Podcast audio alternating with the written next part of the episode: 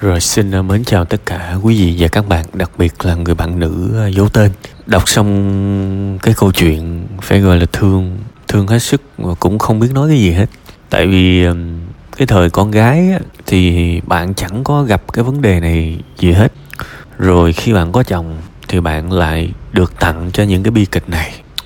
Thực ra về mặt lý trí thì có rất nhiều lời khuyên dành cho bạn và tôi tin là các khán thính giả sau khi mà cái phần tâm sự của bạn, đặc biệt là những chị em phụ nữ mạnh mẽ thì rất có thể là họ sẽ khuyên bạn bỏ chồng mà tôi nói thật.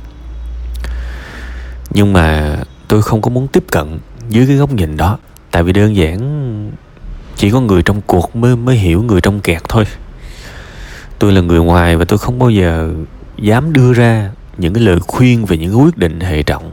Tuy rằng tôi tôi nhìn thấy được tương lai và tôi cảm thấy là một gia đình mà nợ thì đẻ ra liên tục trong khi thu nhập thì không đẻ thêm, thậm chí còn bớt đi nữa thì thì cái cái dự tính không lành của bạn về cái được gọi là vỡ nợ thì gần như là, tôi phải nói rất thẳng thắn với bạn là gần như là sớm muộn thôi. Gần như là sớm muộn thôi các bạn.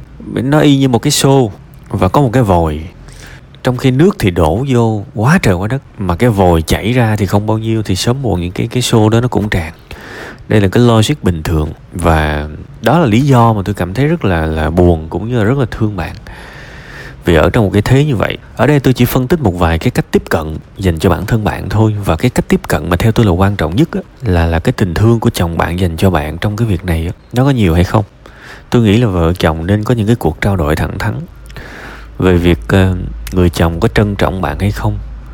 Và anh ta có cái kế hoạch gì hay không? Mấu chốt là để anh ấy hiểu là bạn đã thương anh ta rất nhiều, dành cho anh ta rất nhiều. Và chúng ta không thể nào sống theo cái cách mà chúng ta mặc kệ những gì sẽ xảy tới được. Nếu một người chồng thương vợ, thương con và chí thú, quyết tâm, cũng như là nỗ lực hết sức, thậm chí là bò lê trường lết và biết cách bảo vệ vợ mình, thì tôi nói thật, nợ 10 tỷ cũng không thành vấn đề.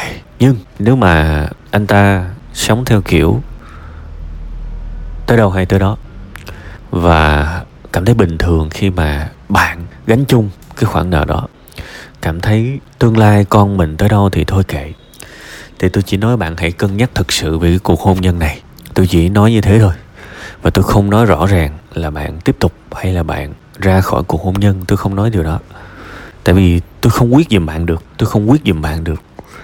Cái tình thương, cái tình yêu cái sự gắn kết, nó nó khó nói lắm các bạn. Không phải ai cũng có thể mạnh mẽ được. Tôi chỉ nói bạn là hãy nghiêm túc suy nghĩ lại về một cuộc hôn nhân này. Chính bạn suy nghĩ một cách sâu sắc. Chính bạn suy nghĩ một cách rõ ràng, rành mạch và có những cái hướng đi trong cuộc sống của bạn. Cuộc đời này sẽ có những bi kịch mà mình không thể, mình không phải là cái người đầu tiên mang nó đến với cuộc sống của mình. Mình không thể chống chọi lại nó từ phút ban đầu, đúng không? Nhưng khi mà nó xảy đến với mình rồi, kể cả mình là người bị động thì vẫn có một cái cách phản ứng, suy nghĩ với bản thân mình. Tôi có làm một cái bài mất ít và mất nhiều, mất ít và mất nhiều, đúng không? Hãy suy nghĩ thật nhiều về nó, đừng gấp. Một tháng, hai tháng, ba tháng, hãy suy nghĩ thật là nhiều về nó. Biết đâu đấy bạn sẽ có những cái cách, thậm chí nó còn sáng tạo hơn những cách mà tụi tôi có thể nghĩ ra. Nhưng điều quan trọng là hãy bám theo hai cái hướng mà tôi có gợi ý và bản lĩnh tự mình đưa ra quyết định của mình. Bế tắc, năng lượng dành cho bế tắc không phải là cái cách tiếp cận hay cho mọi vấn đề trên đời này cái điều quan trọng là phải dành năng lượng để phân tích, để đối mặt. Và rồi sẽ có những giải pháp. Tuy rằng sẽ có những giải pháp là có mất mát đấy, nhưng mà người trưởng thành, người quyết đoán luôn luôn chọn cái mất mát ít nhất. Thì tôi có nói cái này trong cái tập không có quyết đoán, không có đi lên đó. Hy vọng bạn có có có có thể nghe, ha. Đó là cái cách phân tích của tôi thật sự ngắn gọn cho cái bài tâm sự của bạn. Và tôi cầu mong mọi điều tốt đẹp nhất sẽ đến với bạn, ha.